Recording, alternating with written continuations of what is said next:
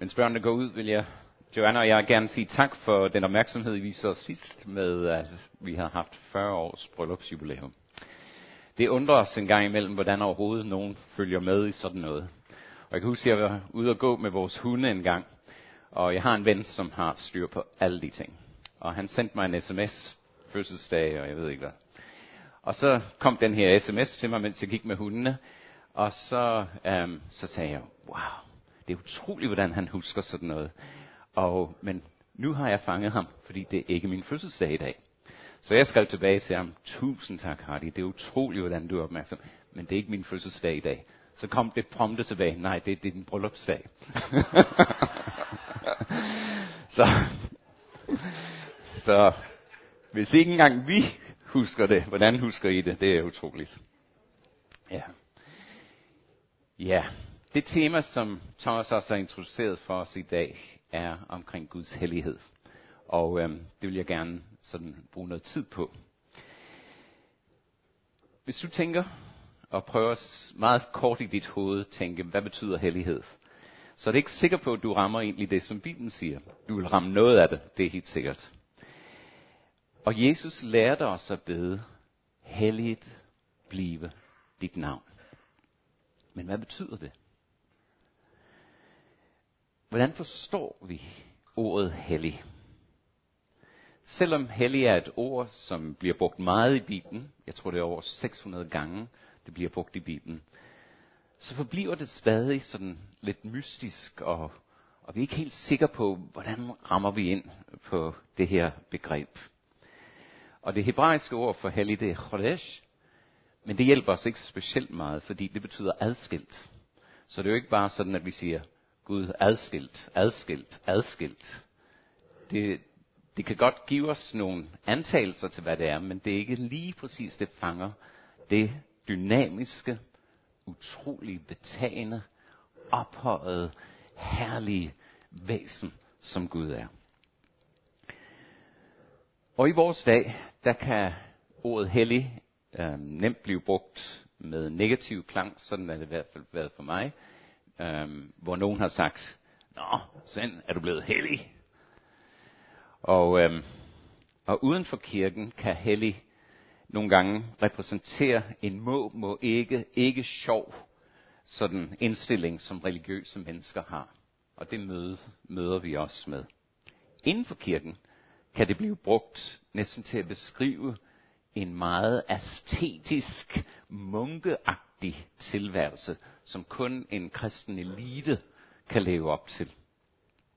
Og være inden for kirken, så kan der også være sådan en farisæisk indstilling over for det, hvor man ser ned på mennesker, som bryder religiøse normer, som vi måske har.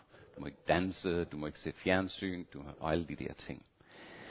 Så vi har en kamp, fordi underliggende under det her ord, der gemmer der sig både et oprør imod Gud, du skal ikke bestemme over mit liv, og også en, desværre en karikeret, uheldig beskrivelse af, hvad Gud står for. Og det er så langt fra den dynamiske, tiltrækkende, ophøjende, åndelige kraft, som egentlig ligger i det her ord.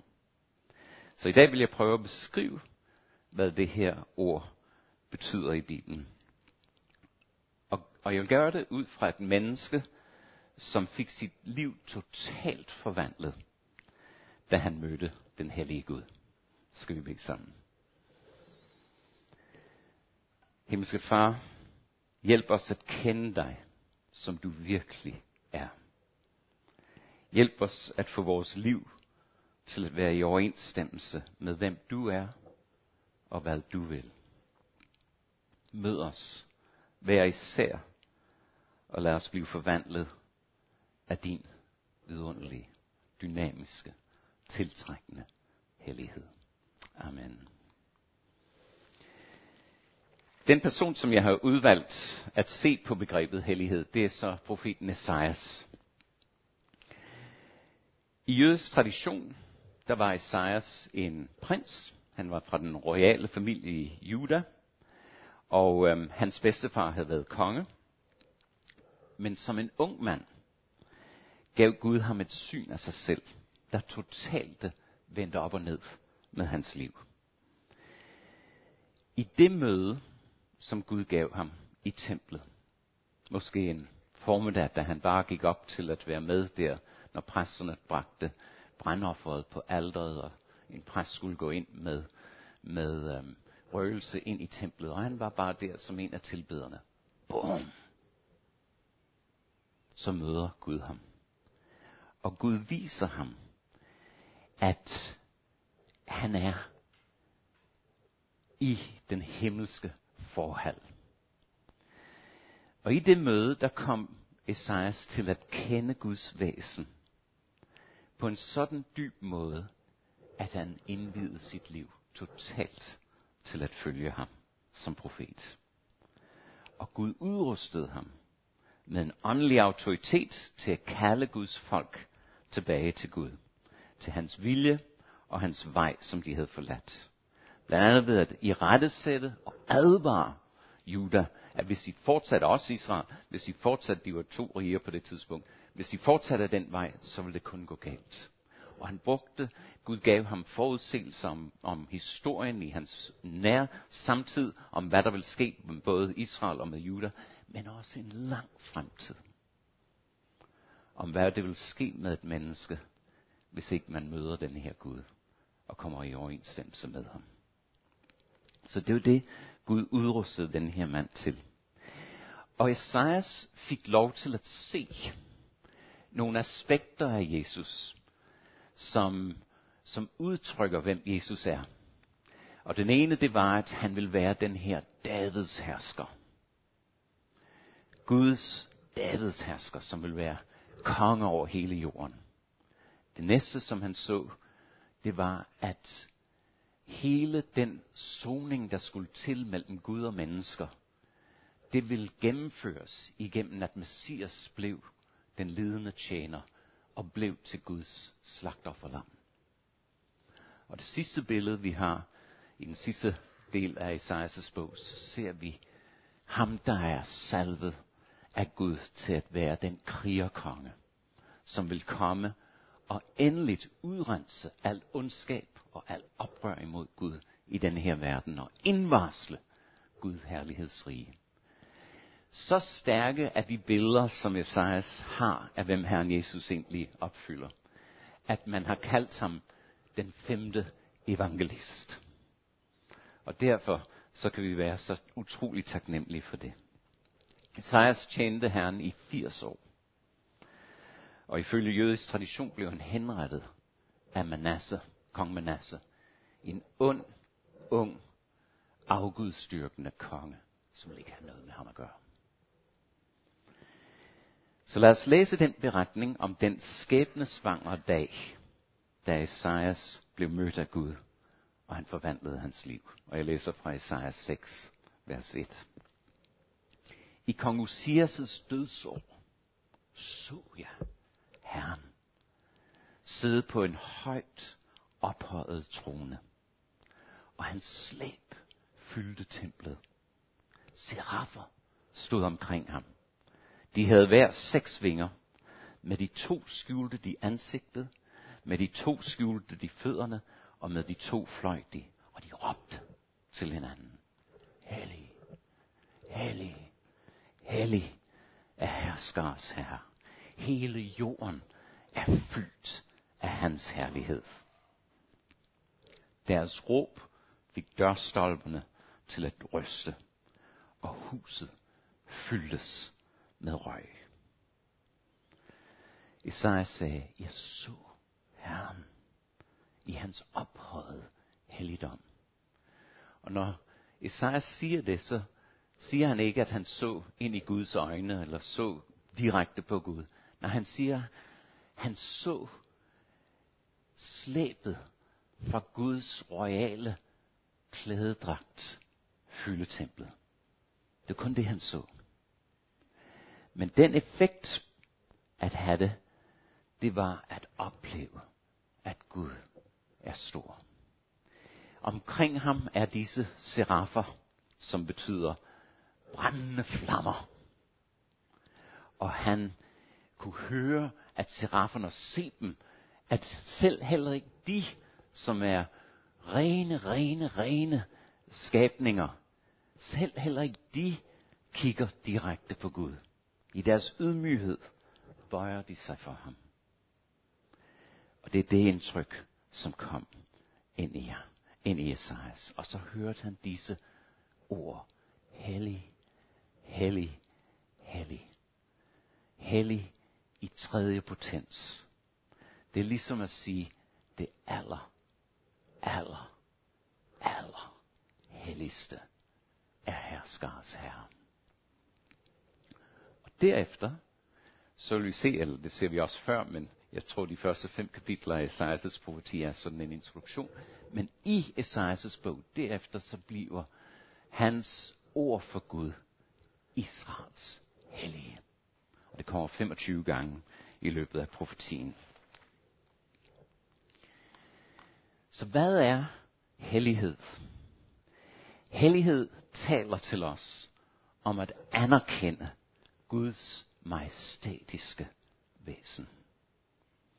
Hellighed beskriver Guds absolute, fuldkommende og ubegribelige natur. Hellig kan derfor oversættes om Gud som Guds gudsomhed. Fordi alt det, som gør Gud unik, det er indsamlet i det ord. Så når Jesus beder os om at bede, helliget blive dit navn, så er det for at hjælpe os i begyndelsen af bønden, Fader vor, du som er i himlen, helliget blive dit navn. Helt i begyndelsen af den bøn, så er det et kald til os til at kalibrere og indrette vores liv efter Guds majestætiske, herlige væsen. Gud er den evige og den uendelige. Gud er ikke en del af det skabte, han er skaberen. Selvom han også er allesteds nærværende, så er han adskilt fra skaberværket. Gud er ikke bare mægtig, han er almægtig. Gud er ikke bare vidne, han er alvidende. Gud er ikke under nogen retfærdighedslov. Gud er selve loven. Intet ligner ham. Intet kan sammenlignes med ham. Derfor, når vi står over for livet, hvis vi virkelig kender Gud for hvem han er, så kan vi stå fast og urokkelig, selvom livets tsunamier ruller hen imod os. Kan vi stå fast. Vi kan stå urokkelig, fordi Gud er på hans trone, og han styrer alt. I 701 før Kristus, der omringede en stor assyrisk hær på i hvert fald 185.000 mand. Det er større end Putins hær, der blev sendt til Ukraine, var på 150.000. Så 185.000 mand omkring den rimelig lille by, som Jerusalem var. Og kongen, der hed Ezekias dengang, han var redselslagen. Og han sendte bud til, til Esajas og sagde, hvad skal vi gøre? Og så sender Esajas et meget klart profetisk ord til ham. Den konge, den her, kommer aldrig til at indtage Jerusalem. Og Guds overvældende herlighed til den her, og de trak sig væk fra Israel. I en tid, hvor alle var redselslagen, der kunne Esajas stå fast, fordi han vidste, hvad Guds vilje var og intet kunne rokke ham. Det samme kan ske i dit liv. Nogle af os herinde i dag står over for tsunamier i vores liv, som kan tilintetgøre den. Eller du er på din arbejdsplads, fordi du ikke, måske, som jeg hørte en af mine venner sige den anden dag, ikke vil have en pride flag på sin skærm på arbejdet, bliver sådan frosset lidt ud fra de andre din forstokkede kristen. Det kan være, sådan nogle ting rammer dig i dit liv, og du ved ikke, hvordan du skal bære det andet, end hvis du kender Gud. Hvis du kender ham i hans majestætiske herlighed, så kan du stå. Ikke som en hovmodig en, men du kan stå, fordi Gud står, og Gud står ved sin sandhed. Det hjælper os til at modstå alle de glående pile, som Satan kan kaste imod os. Men måden vi kan gøre det på, det er ikke bare at man op mig selv, Svend, nu skal du stå, fordi Gud er på tronen. Nej, løsningen til, hvordan du kan få den indstilling, den kommer i det, vi ser seraferne gøre. De tilbeder Gud. Og det er igennem tilbedelse, ved at beundre Gud for, hvem han er. Ved at sætte ord på det. Ved at lade ånden fortælle os, hvem han er. Ved lovsangen bygger os op til at kende, hvem Gud virkelig er. Så er det, at vi opbygger i os selv en fornemmelse af, hvem Gud er. Således kan vi stå imod den tsunami, der kommer os. Salmisten siger, kast jer ned for Herren i hans hellige majestæt. Skæld for ham hele jorden. Hvis det var, at døren åbnede sig derovre, og Herren Jesus kommer ind, vil vi rejse os op og klappe? Vil vi pifte eller huje? Vil vi Alle af os vil være nede på vores ansigt. Og i ærefrygt og i vidunderlig tilbedelse vil vi ære ham, når han kommer ind. Det er sådan, det er at møde den hellige Gud. Vi små skabninger kan få lov til at se, hvem han virkelig er. Når vi fortsætter med at se hvad Gud, eller hvad Gud gav Esajas i det her syn, så vil vi se en anden reaktion, som fortæller sådan en anden del af Guds hellighed. Og jeg vil læse så fra de næste vers. Da Esajas havde set det her, der sagde han, ved mig, det er ude med mig, for jeg er en mand med urene læber, og jeg bor i et folk med urene læber, og nu har mine øjne set kongen, herskarnes herre. Men en af seraferne fløj hen til mig. I hånden havde han et stykke glående kul, som han havde taget fra aldret med en tang. Og han berørte min mund, og han sagde, nu har dette rørt dine læber.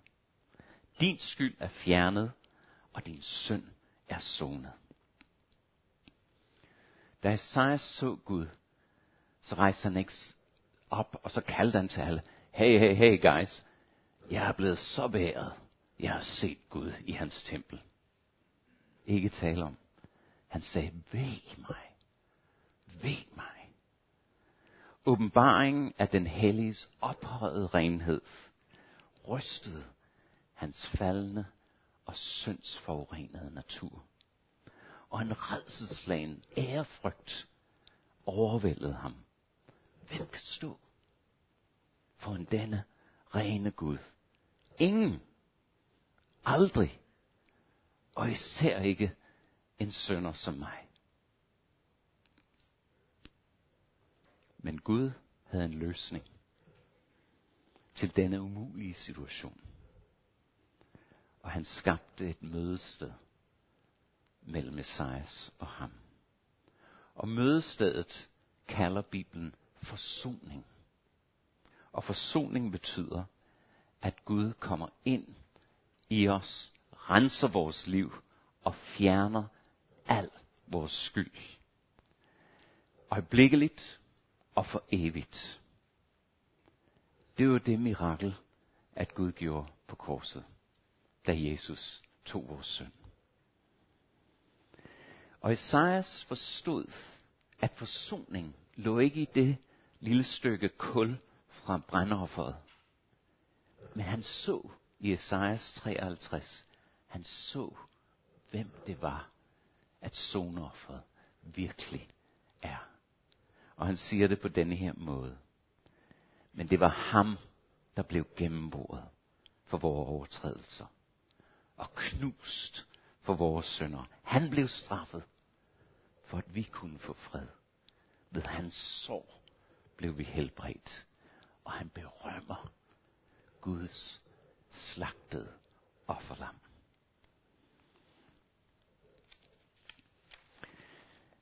Helligt blive dit navn, beder Jesus os bede. Og det vi beder, når vi beder det, taler om at anerkende Guds rene, hellige, moralske karakter. Fordi Gud er mønstret for vores liv. Hvordan livet skal leve. Han er vores standard. Det er sådan, det skal være. Og derfor befaler Gud både det gamle og det nye testamente sit folk. Og han siger det på den her måde. I skal være hellige, for jeg, Herren jeres Gud, er hellig.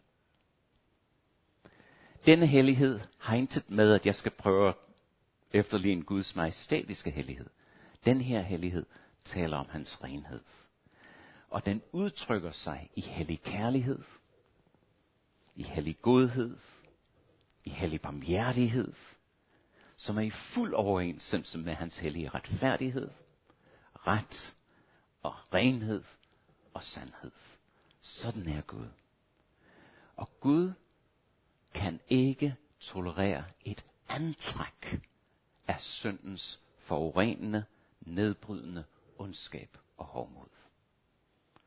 Han vil øjeblikkeligt udrydde det, og derfor har jeg valgt det her billede.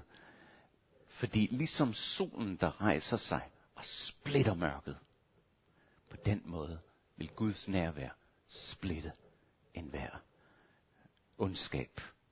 Og hans ild vil fortære enhver øh, urenhed i mig. Så vi, når vi møder Gud i hans hellighed, hans rene hellighed, så overvældes vi af alt det, som ikke er i overensstemmelse med ham. Der er ingen undskyldninger. Det er ikke sådan, at jeg kan stå over for Gud og sige, åh, oh, Gud, Gud, nu må jeg lige forklare dig, hvorfor jeg gjorde det sådan. Vi har kun det, som Esajas oplevede. Ved mig. Det er ude med mig. En skælvende, hellig redsel for hans rene natur. En gang skete det for mig. November 1978, da jeg var ude og buller i Hamburg. Gud mødte mig. Og jeg vidste, at Gud var en hellig Gud. Og jeg var ikke klar til at møde ham.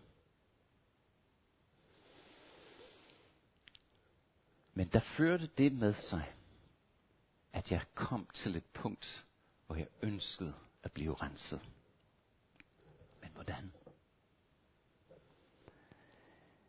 Gud skal gøre to ting, og gjorde to ting i mig inde ved Marmorkirken, inde ved Amalienborg, der gik jeg ind en dag og knælede ned. Der var ingen derinde, og knælede ned og bad Gud om at tilgive mit liv. Og evangeliet er så klar, at han gør det. Han gør det. Han renser os, og så derefter, så hjælper han mig til at bekende min synd, og til at omvende mig. Fordi han alene, der hænger på korset, formår at gøre det, som ingen mennesker, selv de bedst tænkelige mennesker, kan gøre. Han kan skabe mødestedet mellem en sønder og en hellig Gud. Og efter at han har renset mig og fjernet min skyld, så går han ind og fylder mig. Og han fylder mig med sin helligånd. Og det vil sige, at Gud føder sin hellige natur ind i mig. Og Helligånden vækker i mig en sådan trang til, at jeg har en overnaturligt ønske om at genspejle Jesus. Det er det, der sker, når du og jeg overgiver vores liv til Jesus. Når han bliver personlig i vores liv og bliver vores herre og frelser. Så i dag er en anledning ved vores nadver til igen at sige, rens mig, rens mig, rens mig med din ånd. Fyld mig, fyld mig, fyld mig med din hellige ånd.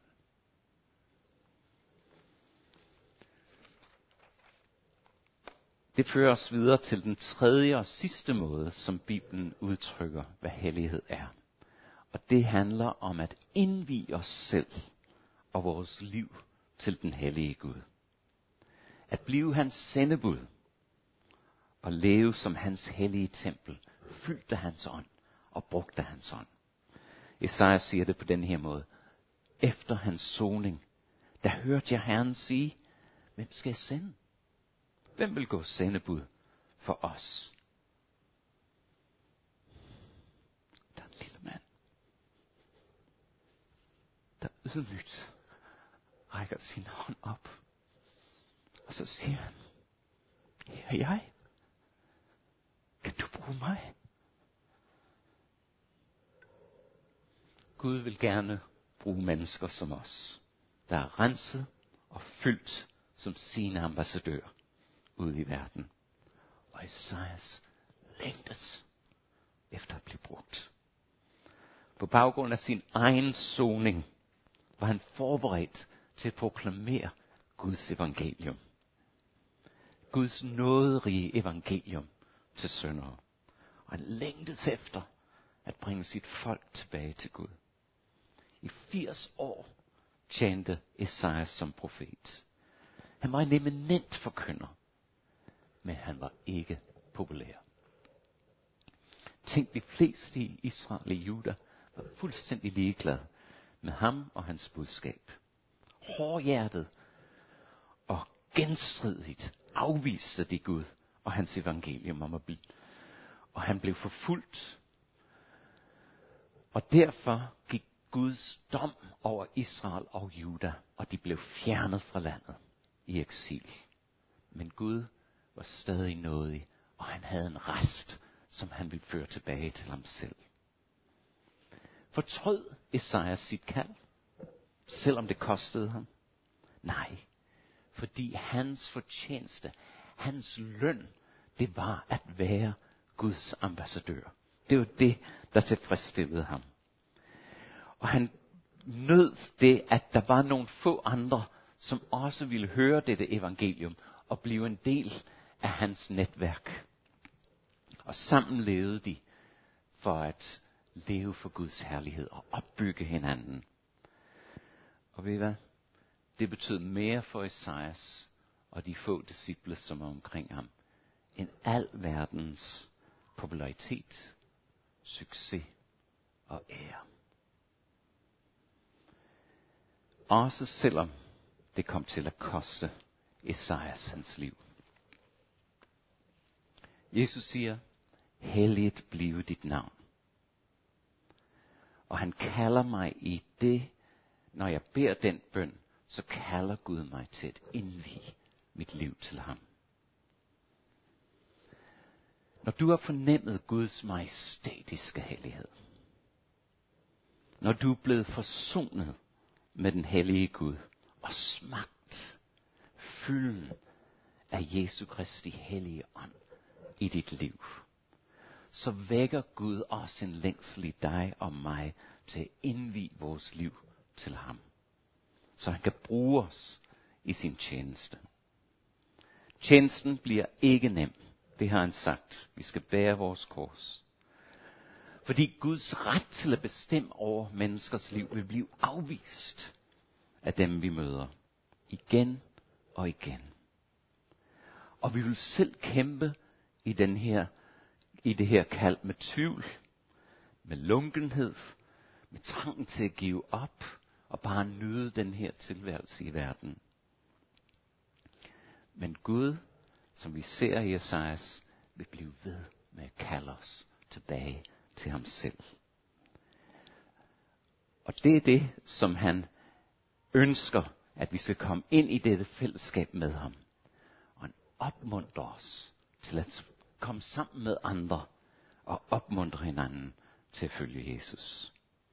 Svage som vi er, kan du og jeg søge Jesus, og det er derfor, vi kommer i kirke. Vi kan bede Jesus, helligt bliv dit navn i mit liv.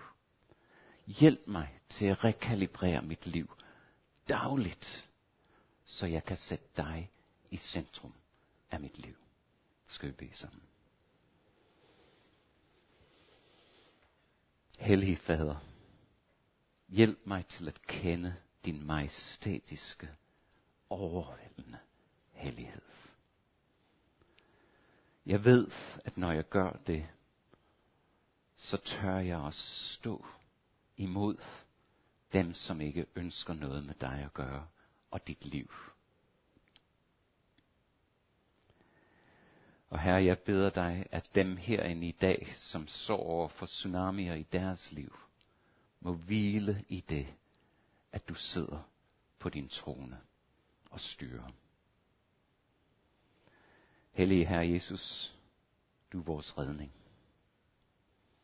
Og du er samtidig idealet for vores liv. Og vi beder om din nåde til at hjælpe os til at følge dig. Og lad dit liv blive en større og større del af vores liv. Du mægtige, Herre Helligånd. Fyld os. Tænd os. Brug os. Igen og igen og igen. Så du træner i Gud. Der er intet mere tilfredsstillende end at tilbede og tjene dig. Vi har smagt det. Amen.